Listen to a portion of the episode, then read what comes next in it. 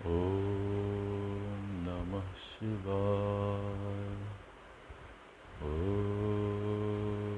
नमः शिवाय ॐ नमः शिवाय ॐ नमः शिवाय ॐ नमः शिवाय ॐ नमः शिवाय ॐ नमः शिवाय ॐ नमः शिवाय। ॐ नमः शिवाय। ॐ नमः शिवाय। ओम। आप सभी सज्जनों का, माताओं का, बहनों का, सभी आध्यात्मिक प्रेमी सत्संग प्रेमी, ज्ञान प्रेमी, लोगों का स्वागत है इस नए पॉडकास्ट में। और इन दिनों हम लोग कुर्म पुराण, जो कि भगवान वेद व्यास जी द्वारा लिखित है, उस पर हम लोग चर्चा कर रहे हैं। और हम लोग समझने का प्रयास कर रहे हैं कि जीवन को कैसे दिशा दिया जाए। जीवन को कैसे ईश्वर की तरफ़ मोड़ा जाए। जीवन को कैसे सफल बनाया जाए। जीवन में कैसे भक्ति, शांति, आनंद, स्वास्थ्य, संतोष की प्राप्ति हो। पुराण तो ज्ञान का भंडार है। मानव जीवन को दिव्य बनाने का विज्ञान इसमें छिपा है। जीवन को ऊपर उठाने का विज्ञान छिपा है। जीवन को पाप से बचाने का विज्ञान छिपा है। जीवन को धर्म से जोड़ने का विज्ञान छिपा है। जीवन में जो आंतरिक संपदा है जिसको जानने से, अनुभव करने से व्यक्ति तृप्त हो जाता है। तृप्ति नहीं, परम तृप्त हो जाता है। उसकी बात तो पुराणों में ही आज जो हम अध्याय चुने हैं चर्चा के लिए, वह गृहस्थ धर्म और उसके सदाचार और उसके धर्माचरण और सत्य धर्म की महिमा से संबंधित है। हमारे ऋषियों ने जीवन को चार भागों में बांटा है। शास्त्रों में ऐसा कहा गया है कि वर्तमान समय जो कि कलयुग के नाम से जाना जाता है, मनुष्य की आयु करीब सौ साल होगी। अब तो सौ साल नहीं, अब अस्सी साल कहें, लेकिन गणना सौ साल की है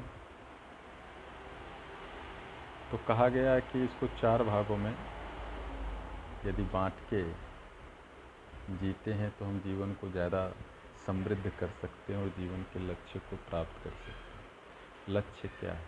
पहले तो यही समझें लक्ष्य ईश्वर है। लक्ष्य मोक्ष है। लक्ष्य आवागमन से मुक्ति है।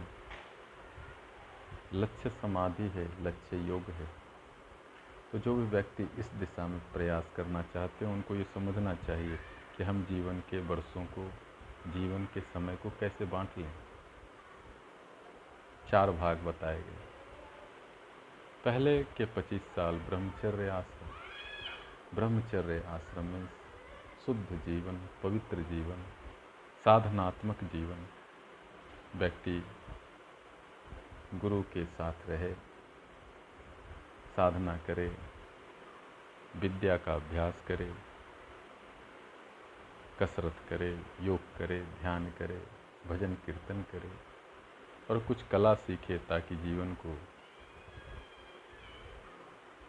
हर सुख से संपन्न कर सके। फिर जब विद्या अर्जन हो जाता है तो व्यक्ति को गृहस्थ आश्रम में प्रवेश करना चाहिए। गृहस्थ आश्रम मतलब विवाह करके परिवार की सेवा करनी चाहिए।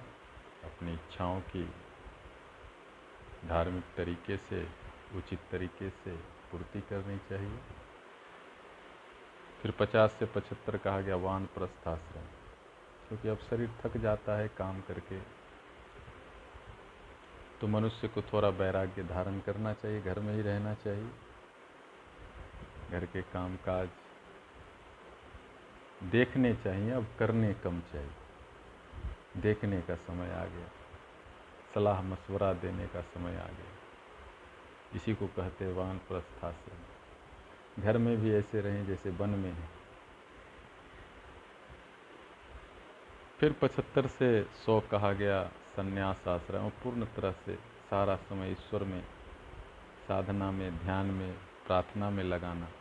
यही संन्यास आश्रम है पूर्ण वैराग्य। पूरा समय भगवान में देना है ताकि क्या होगा?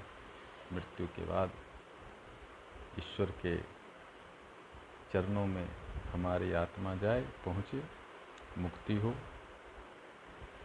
ईश्वर का दर्शन हो।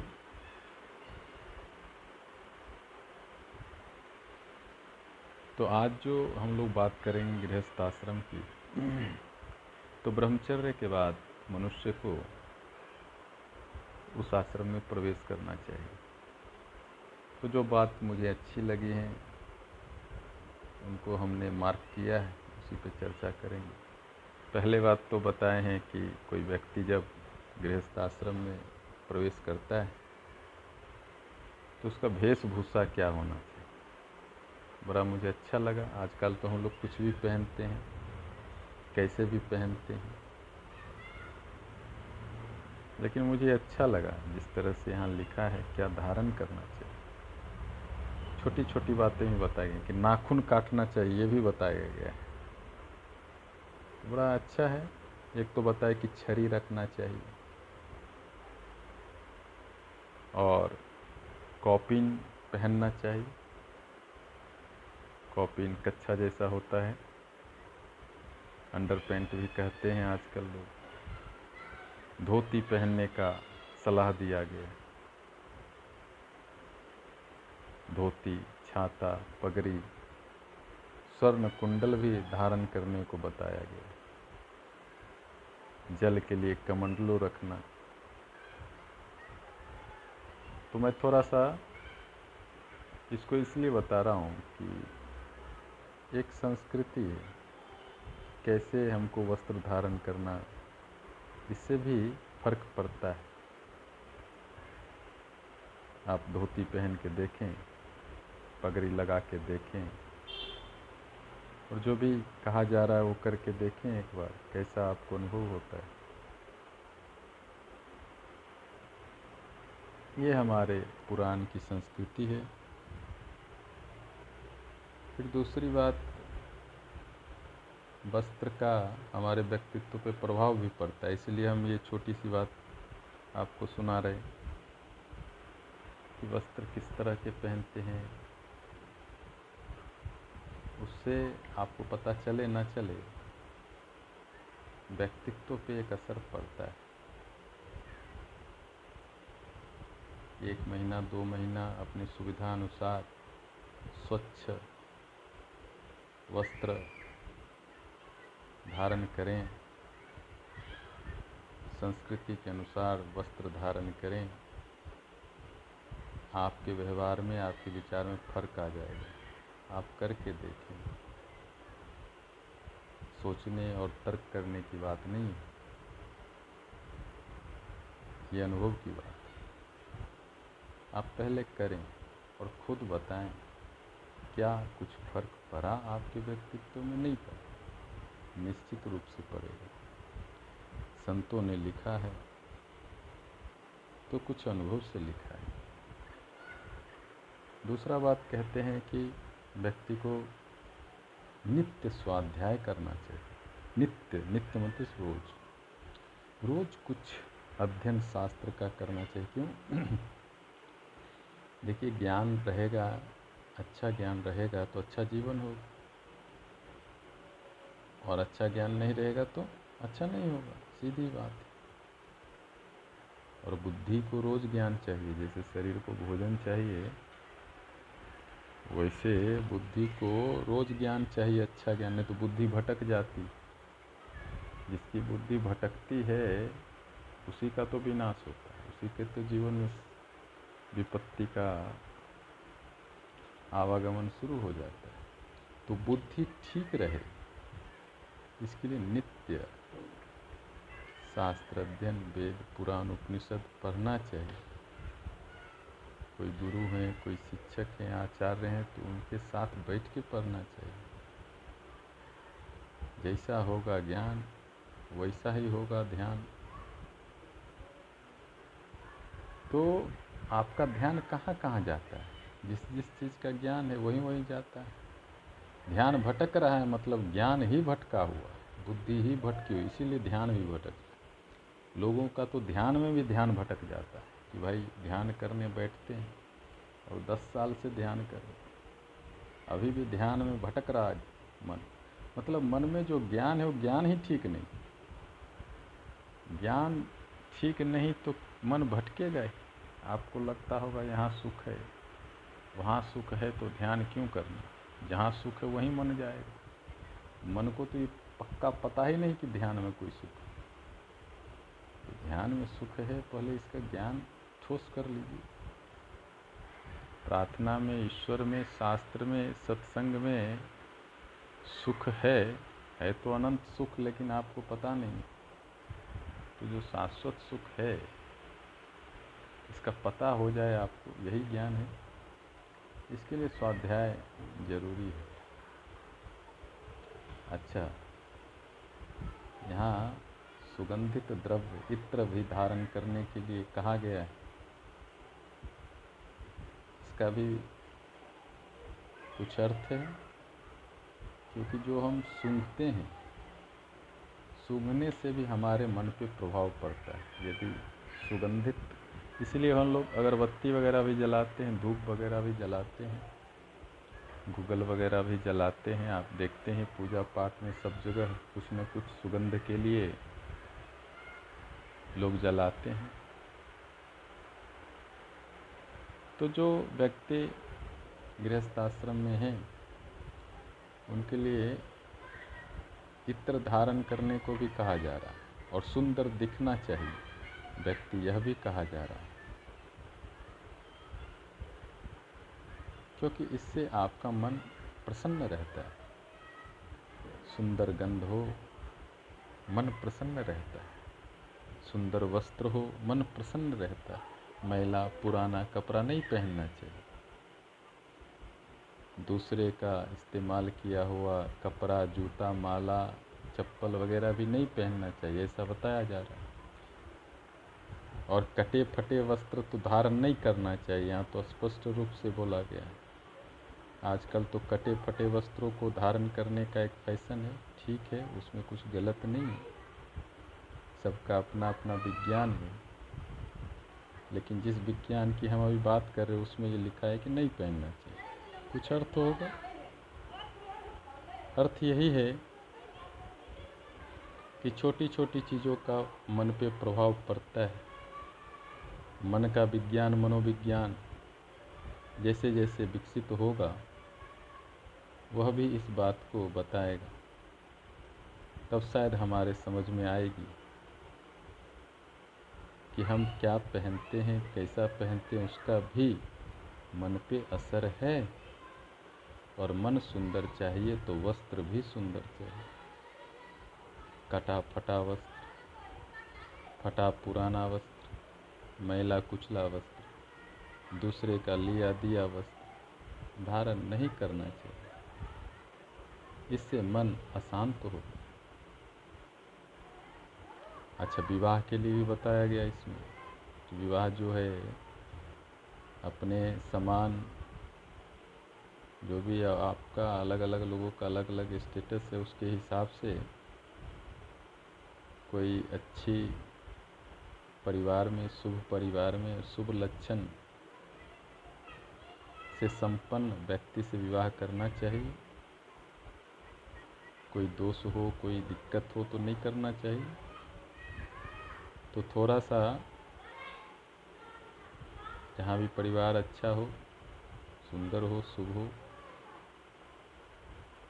विवाह करना चाहिए ऐसा कहा गया सदाचारी हो। अच्छा दूसरी बात कही गई गृहस्थ आश्रम का एक कर्तव्य है कि पुत्र उत्पन्न करना चाहिए। पुत्र उत्पन्न इसलिए करना चाहिए कि परिवार चले, क्योंकि बच्चों से ही तो भविष्य है। बच्चे ना होंगे तो भविष्य कहाँ होगा? अच्छा गृहस्थ आश्रम में भी थोड़ा सा ब्रह्मचर्य की चर्चा की गई। कहा जा रहा है कि षष्ठी, अष्टमी, द्वादशी, चतुर्दशी और पूर्णिमा को ब्रह्मचर्य धारण करना गृहस्थ आश्रम में भी अच्छा है। निश्चित रूप से ब्रह्मचर्य सबके लिए अच्छा है, स्वास्थ्य के लिए, शांति के लिए, शक्ति के लिए। तो गृहस्थ आश्रम को भी भोग प्रदान न समझ के योग प्रधान समझना चाहिए। और इच्छाओं को पूर्ति तो करनी चाहिए साथ साथ इच्छाओं का दमन भी करना चाहिए। दमन का मतलब है यहाँ निग्रह। निग्रह का मतलब अनुशासन है। सभी भोगों में अनासक्त रहना चाहिए, अथवा कम से कम भोगों के प्रति एक सम्यक दृष्टि होनी चाहिए, क्योंकि भोग प्रधान जीवन तो रोग प्रधान जीवन हो जाता है। आजकल बहुत लोग रोगी हैं, हॉस्पिटल बहुत खुल रहा है, डॉक्टर भी बढ़ रहे हैं, फिर भी डॉक्टर के यहाँ भीड़ भी बढ़ रही है, दवाई की दुकान भी बढ़ रही है, दवाई भी बढ़ रहे हैं। तो अरबों खरबों का है ये सब धंधा। आखिर भाई ऐसा क्यों हो रहा है? ये रोग प्रधान समाज क्यों पैदा हो रहा है? योग प्रधान होना चाहिए था। रोग प्रधान हो रहा है। रोग प्रधान हो रहा है मतलब भोग प्रधान हो रहा है। भोग ज़्यादा होगा, रोग ज़्यादा होगा। योग ज़्यादा होगा, रोग कम होगा। तो जैसे जैसे आप देखें, हॉस्पिटल्स बढ़ रहे, डॉक्टर बढ़ रहे, दवाई बढ़ रही, इसका मतलब भोग बढ़ रहा है, इसलिए रोग बढ़ रहा है। इसको कम कर सकते हैं, ज़रूर कर सकते हैं। योग सीखना पड़ेगा, योग सिखाना पड़ेगा, योग का प्रचार प्रसार करना पड़ेगा। तो रोग कम होंगे, निश्चित रूप से कम होंगे। अच्छा। मित्रता के लिए भी यहाँ नियम बताया जा रहा है। आजकल तो फ़ैशन चल गया है, किसी को भी फ्रेंड रिक्वेस्ट भेज दो। और कोई भी भेज दिया तो स्वीकार कर लो। ये बात नहीं है।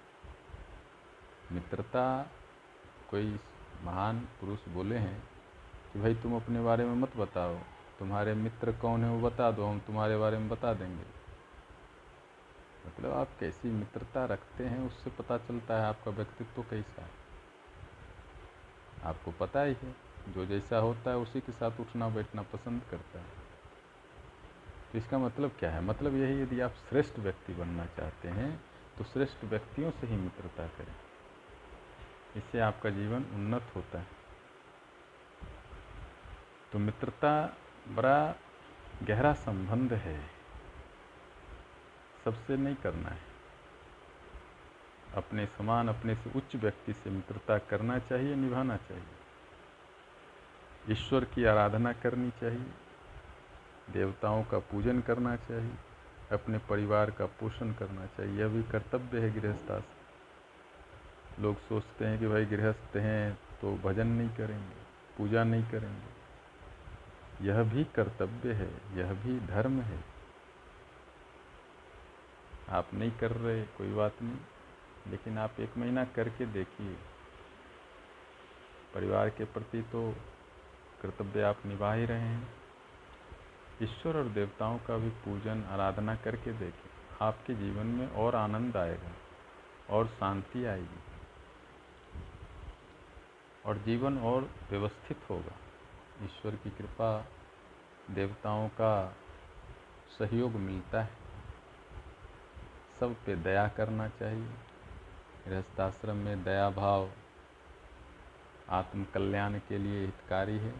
अपने कल्याण के लिए प्राणियों के प्रति, अभी क्या है प्राणी को तो बड़ा मुसीबत है।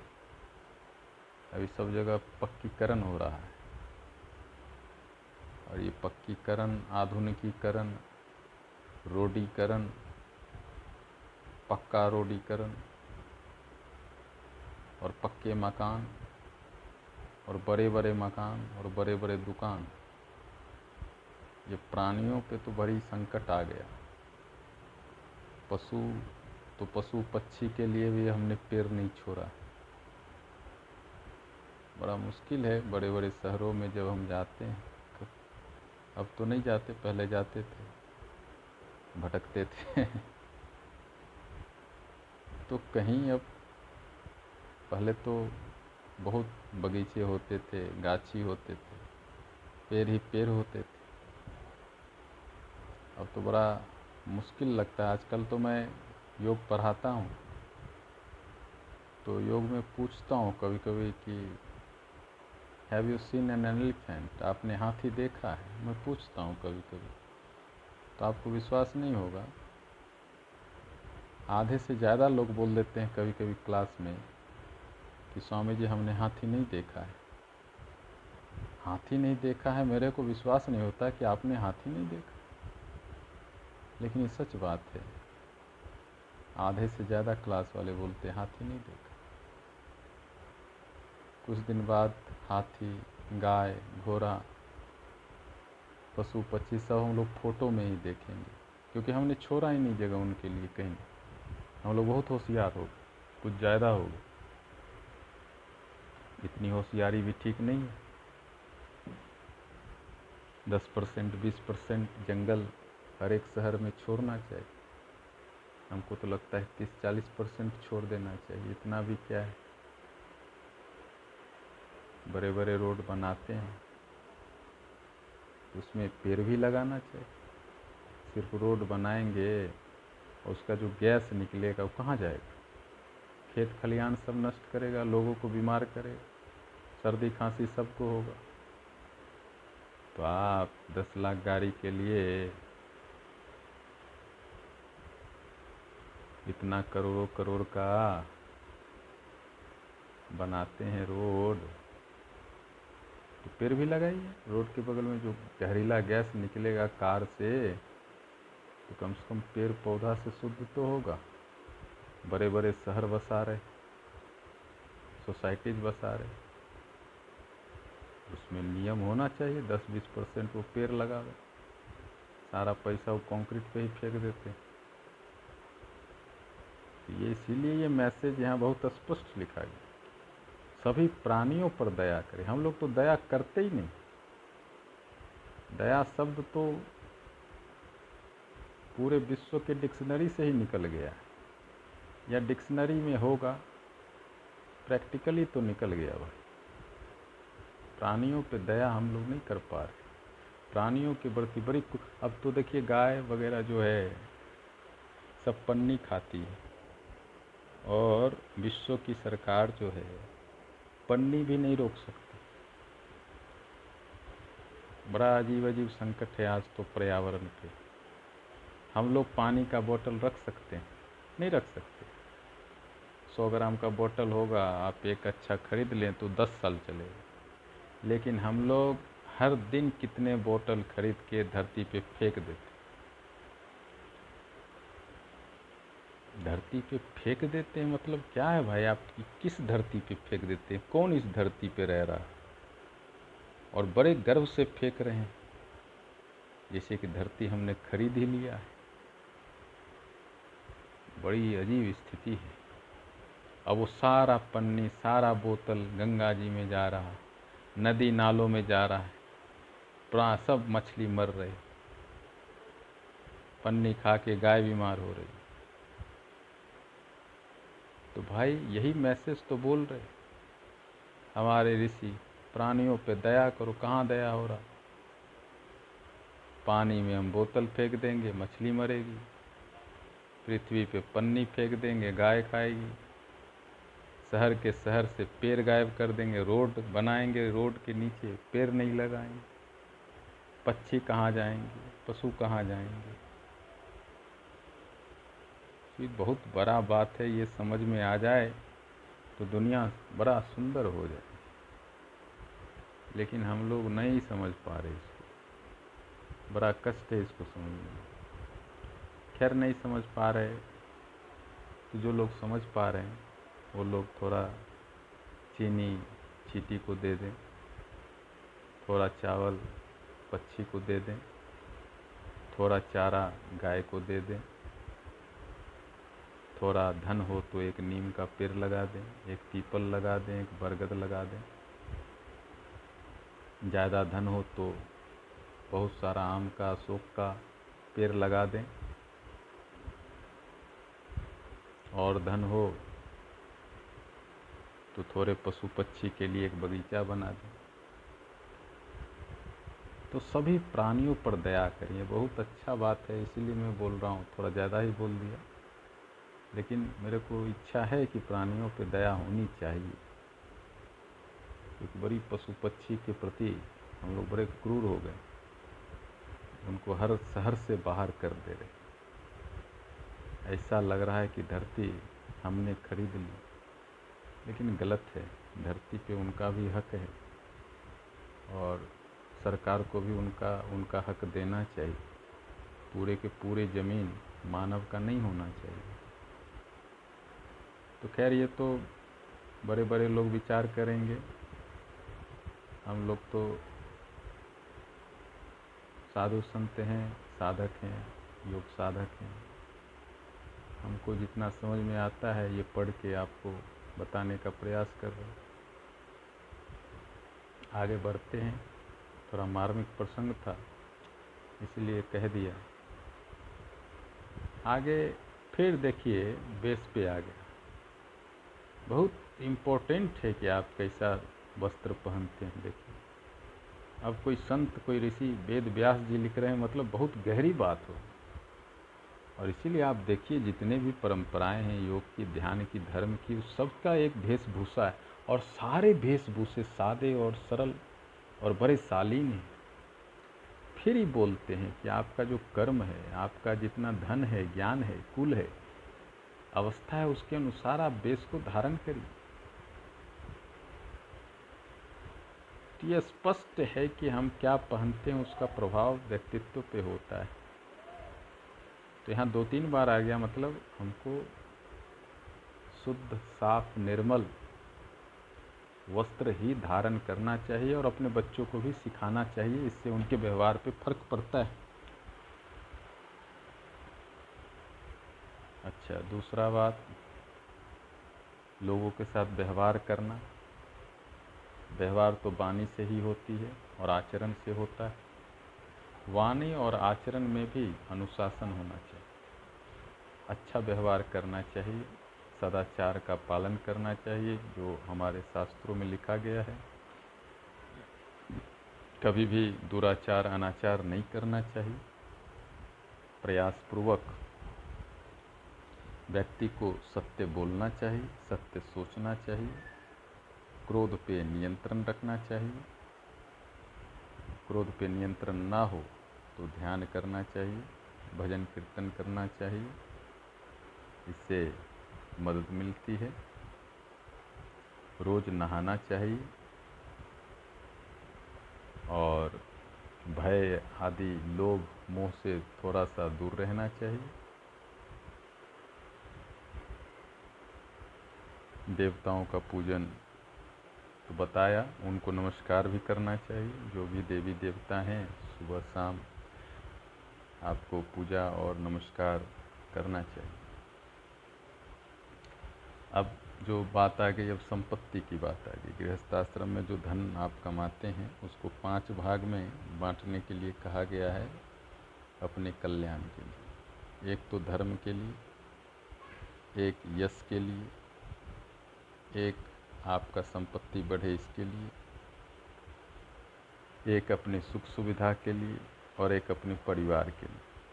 तो जैसे आप दस रुपया कमाते हैं, समझिए तो दो रुपया धर्म में लगाइए दो रुपया यश में लगाइए दो रुपया बिज़नेस में लगाइए दो रुपया सुख सुविधा में लगाइए दो रुपया परिवार को दे दीजिए तो इस तरह से पाँच भाग में बांटने के लिए कहा गया क्योंकि धन का भी विभाजन सही हो तो धन से सुख होता है, और धन का सही उपयोग नहीं हो तो धन भी दुख दे सकता है। ज़्यादातर लोग जो आज कमा रहे धन, उससे कितना सुख हो रहा है पता नहीं, लेकिन हमको लगता है दुखी हो रहा है।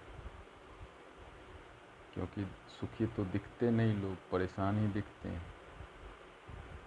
तो मतलब है कि धन कमा तो रहे हैं लेकिन सिर्फ़ कमा रहे हैं, धन का उपयोग कैसे हो पता नहीं। हम बच्चा में पढ़ते थे, उसमें लिखा था धना धर्मम तथा सुखम। धन से जब धर्म किया जाता है तो तब उस धन से सुख होता है। अभी लोग सोच रहे कि धन से ही सुख हो जाए। ये गलत धारणा है। धन से सुख नहीं होता। धन से जब धर्म होता है, धर्म से शाश्वत सुख की प्राप्ति होती आप और हम जो आज समझ रहे धन से सुख होगा, वह सुख क्षणिक है। और शाश्वत नहीं है, गहरा नहीं है, छिछला सुख उसी में फंसे हुए लेकिन सच्चा सुख चाहिए तो धना धर्मम तथा सुखम, धन से धर्म करिए। धर्म से जो सुख होगा वह शाश्वत होगा और सदा आपके साथ टिकेगा, रहेगा। तो यहाँ संपत्ति को कैसे यूज़ करना है, इसका ज्ञान दिया गया। दूसरी बात, दया की बात तो बता ही दी, अब यहाँ क्षमा की भी बात है। क्षमा का भी अभ्यास गृहस्थ को करना चाहिए। अभी लोग क्या है, सह नहीं पाते दो बात सास ने कुछ कह दिया बहू पिनक गई, बहू ने कुछ कह दिया, सास पिनक गई। बेटी ने कुछ कह दिया, माँ गुस्सा हो गई, माँ ने कुछ कह दिया, बेटी गुस्सा हो गई, बेटा ने कुछ कह दिया, पिता गुस्सा हो गए, पिता ने कुछ कह दिया। बेटा घर से भाग गया। बड़ा अद्भुत लीला है अलग अलग तरह की कहानियाँ घर घर में सुनने को मिलती इसका एक कारण है क्षमा का अभाव। हम क्षमा नहीं कर पाते लोगों को आजकल। छोटी छोटी बात पे मुँह फुला लेते छोटी छोटी बात पे गुस्सा करते, लड़ाई करते, झगड़े करते, विवाद करते। लेकिन गृहस्थी चलाना कोई साधारण बात थोड़ी नहीं। सिर्फ़ घर में रहने से कोई गृहस्थ नहीं होता, यहाँ लिखा हुआ है। केवल गृह में रहने से कोई गृहस्थ नहीं कहलाता। है? गृहस्थस्तु, समाख्यातो, न गृहेन गृह भवेत। गृहस्थ आश्रम में भी क्षमा का, दया का अभ्यास करना पड़ता है। तो क्षमा का अभ्यास करना छोटी छोटी बातों पे घर छोड़ देना, घर को तोड़ देना, बंटवारा कर देना, क्या मिल जाए? किसी को कुछ नहीं मिला। लड़ाई झगड़े से आज तक। क्षमा का अभ्यास करना चाहिए। अच्छा जो भी काम गलत है, उसमें व्यक्ति को नहीं पढ़ना चाहिए। गलत काम को त्यागना चाहिए। और कोई भी व्यक्ति आप पे गुस्सा करता है, आपकी निंदा कर देता है, आपको थोड़ा अनादर कर देता है तो उसको सही है, यही क्षमा है। परिवार में थोड़े बहुत बातचीत हो जाती है। हमको सहना चाहिए। छोटी छोटी बात पे, बात का बतंगर नहीं है करना। यही क्षमा है। क्षमा के अभ्यास से गृहस्थ आश्रम सुंदर होता है।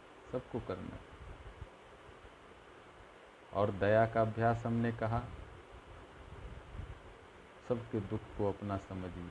प्राणी, सभी प्राणी को, परिवार परिवार के आहार बाहर दया का भी अभ्यास करना चाहिए। सत्य का भी अभ्यास दिया गया है गृहस्थी में कि जो जैसा है, उसको वैसे ही बोलना है। घुमा फिरा के नहीं बोलना है। और सत्य के आचरण से तो हम स्वर्ग भी जीत सकते हैं, यहाँ लिखा है। सत्य से बड़ा कोई व्रत नहीं है। तो जो जैसा है, उसको वैसा ही बोलना है। घुमाना फिराना नहीं। उसमें नमक हल्दी नहीं लगाना। इसके अभ्यास से भी गृहस्थी अच्छा होता है। अच्छा गृहस्थी में एक चीज़, ज्ञान को भी अभ्यास करना है। ज्ञान क्या है? ईश्वर का ज्ञान, भगवान महादेव का ज्ञान, जैसे हो भगवान शिव का ज्ञान, जैसे हो, उसी को ज्ञान यहाँ कहा गया, और कोई ज्ञान नहीं बड़ा आश्चर्य लगेगा, भाई यही ज्ञान क्यों? क्योंकि इसलिए कहा जा रहा है कि जब तक ईश्वर का दर्शन नहीं होता ईश्वर की भक्ति नहीं मिलती। आदमी चिंतित और तनाव में ही रहता है। कोई भी ज्ञान हो, उसको कितना भी फिजिक्स केमिस्ट्री बायोलॉजी आता कितना ही साइकोलॉजी आता तनाव नहीं जाएगा। तो जाएगा कैसे? ईश्वर के ज्ञान से ही जाएगा, इसलिए ईश्वर का ज्ञान ही परम परम ज्ञान है। इसका अभ्यास करना पड़ेगा। और शरीर का पालन करना है, शरीर का ख्याल रखना है। बिना शरीर के हम ईश्वर को भी नहीं जान सकते। तो शरीर का सम्मान करना शरीर का ख्याल रखना शरीर को समय पे भोजन, समय पे स्नान, समय पे व्यायाम, समय पे सोना आदि करना चाहिए। जो भी साधना है, धर्म की, अर्थ की, काम की करना चाहिए। और जो भी काम धर्म के अनुकूल नहीं हो, उसको नहीं करना चाहिए। और धर्म के अनुकूल जो कर रहे हैं, उसमें कष्ट भी आ रहा है तो वही करिए। क्योंकि इससे भगवान भी खुश होते हैं, जीवन भी सुंदर होता है। और भी कुछ बात है, जैसे यहाँ कहा जा रहा है याचना करना। किसी से कुछ मांगना, चांगना अनावश्यक रूप से नहीं करना चाहिए। इससे व्यक्ति दुर्बल होता है, कमज़ोर होता है। अनावश्यक रूप से मांग चांग करने को ठीक नहीं बताया गया ज़रूरत हो तो मदद मांग सकते हैं। फिर बताया गया कि सबके साथ नहीं रहना, जो लोग शास्त्रों की निंदा करते हों। भगवान की निंदा करते हों, गुरु की निंदा करते हों। ऐसे लोगों के संगत में रहने से नुकसान है। इनसे दूर रहना चाहिए। फिर घर बनाने के भी कुछ नियम, कुछ सजा दिए गए हैं।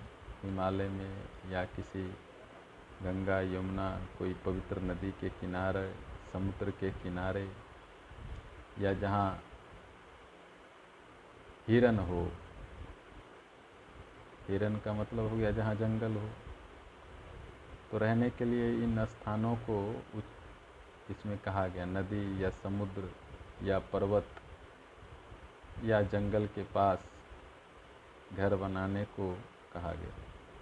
अच्छा दुष्ट लोगों के साथ नहीं रहना है, उससे उनका पाप भी संक्रमित हो जाता है। पापी के साथ रहने मात्र से भी पाप का भागीदार व्यक्ति होता है। तो बचना चाहिए व्यक्ति को, क्योंकि जीवन में जितना हम ध्यान रखेंगे, उतना हम आगे बढ़ेंगे। ये कुछ ज्ञान की बात है, जो हमको ध्यान रखना है ताकि हमारा जीवन सुंदर हो, व्यवस्थित हो। और अगली बार मिलेंगे तो और कुछ बताएँगे। आज के लिए इतना ही, फिर मिलेंगे। ओम नमः शिवाय।